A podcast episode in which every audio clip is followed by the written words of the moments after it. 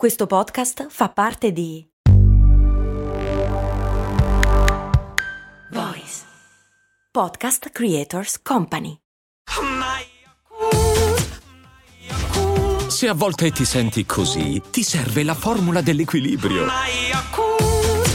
Yakult Balance, 20 miliardi di probiotici LCS più la vitamina D per ossa e muscoli. Questa non è mica tanto facile. Perché con l'età cambiano i gusti musicali? Tipo che a 14 anni odiavo la classica e Battiato e ora no. Ma continua a piacermi anche la musica che ascoltavo prima, chiede Fulvia. Cose molto ma, cose, cose molto ma, ne cose molto ma,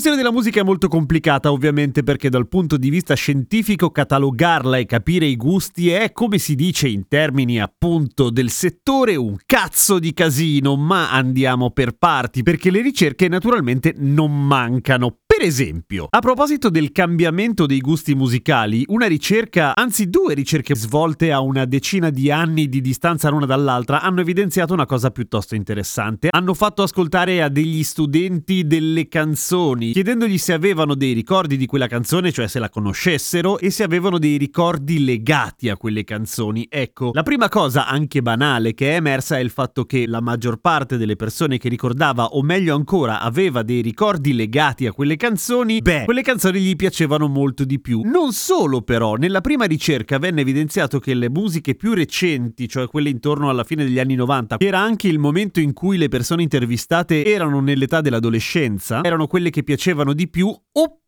anche quelle degli anni 60. E gli psicologi arrivarono alla più ovvia delle conclusioni, anche se era terribilmente sbagliata, ovvero che negli anni 60 c'era la golden age della musica, cioè la musica degli anni 60 era così figa che piaceva a tutti quanti, salvo poi rifare la stessa ricerca con maggiori parametri una decina di anni dopo e cosa è venuto fuori? Che le canzoni scritte alla fine del 2000, beh, erano le più belle, ma anche quelle degli anni 70? Ah, non 60?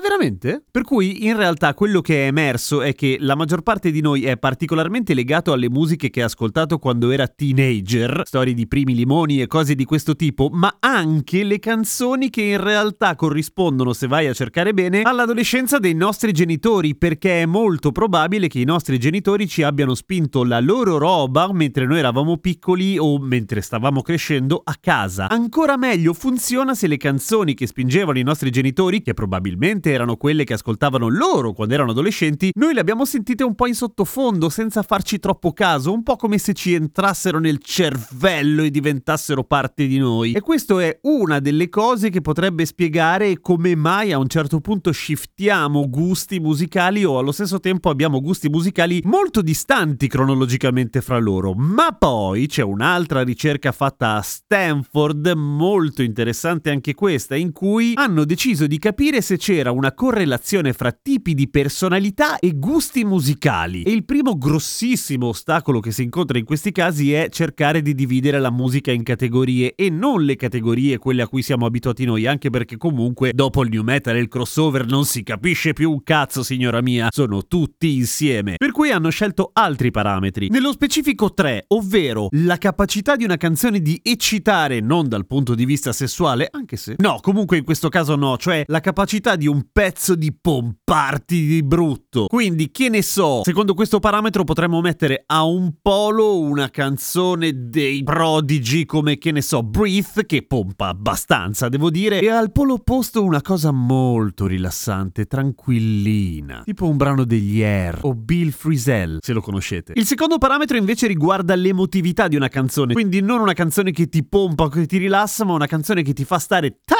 allegro tipo Walking on Sunshine, che diciamoci la verità può essere stupida quanto vuoi ma ti mette allegria, o al contrario una canzone che ti butta nell'inferno della tristezza come, che ne so, Alone Again di Gilbert O'Sullivan, non la conosci? Ascoltala e dedicami qualche lacrima. E poi la profondità di una canzone che non riguarda tanto il testo e il messaggio che viene veicolato, quanto la difficoltà, la complessità della canzone, cioè se da un lato ci mettiamo Giant Steps di John Coltrane, con la quale un matto ha anche fatto una bellissima sigla di cose molto umane, per esempio, quella che abbiamo appena sentito, oppure una canzone st- stupidina, non so neanche fare un esempio, è pieno il mondo cazzo. E che boomer, complimenti. Ecco, tenendo conto questi tre parametri hanno capito una serie di cose che c'erano delle attinenze fra chi sceglieva determinate canzoni, classificate secondo questi tre parametri, e la loro personalità, perché insieme ovviamente queste 9500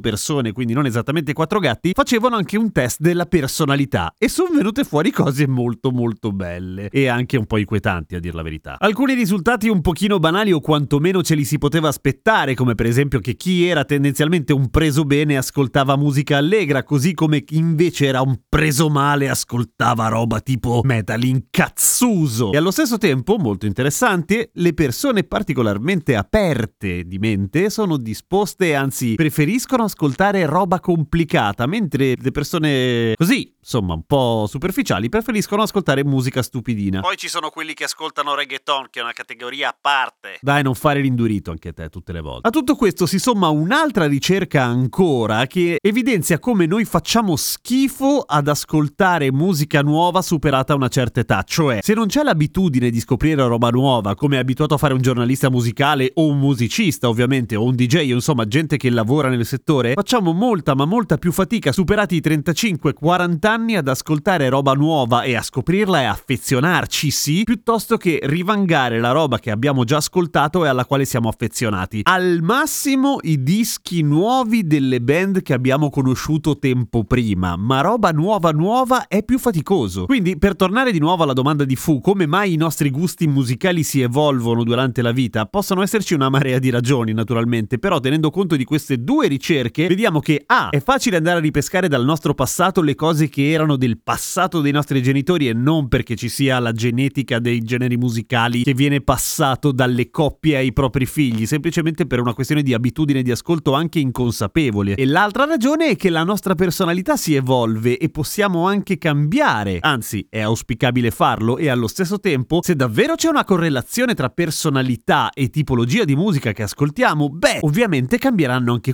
questi, che è anche la ragione per cui tendenzialmente la musica classica non è di solito ascoltata dai giovani, a meno che non siano dei musicisti che fanno il conservatorio, ma è difficile, non è impossibile, ma è raro. Così come sono poche le persone più mature che si appassionano alle canzoni stupidine che escono adesso, magari ascoltano quelle stupidine della loro gioventù perché ci sono appunto legati dei ricordi, ma difficilmente ascolteranno la peggio musica pop idiota eh, appena uscita che sta scalando le classifiche oggi, perché a quel punto se deve essere vaccata, almeno che sia vaccata vintage. Quindi quella cosa del dimmi che musica ascolti e ti dirò chi sei, eh, c'è del vero anche da un punto di vista scientifico, che è la ragione per cui è bello ascoltare musica fica.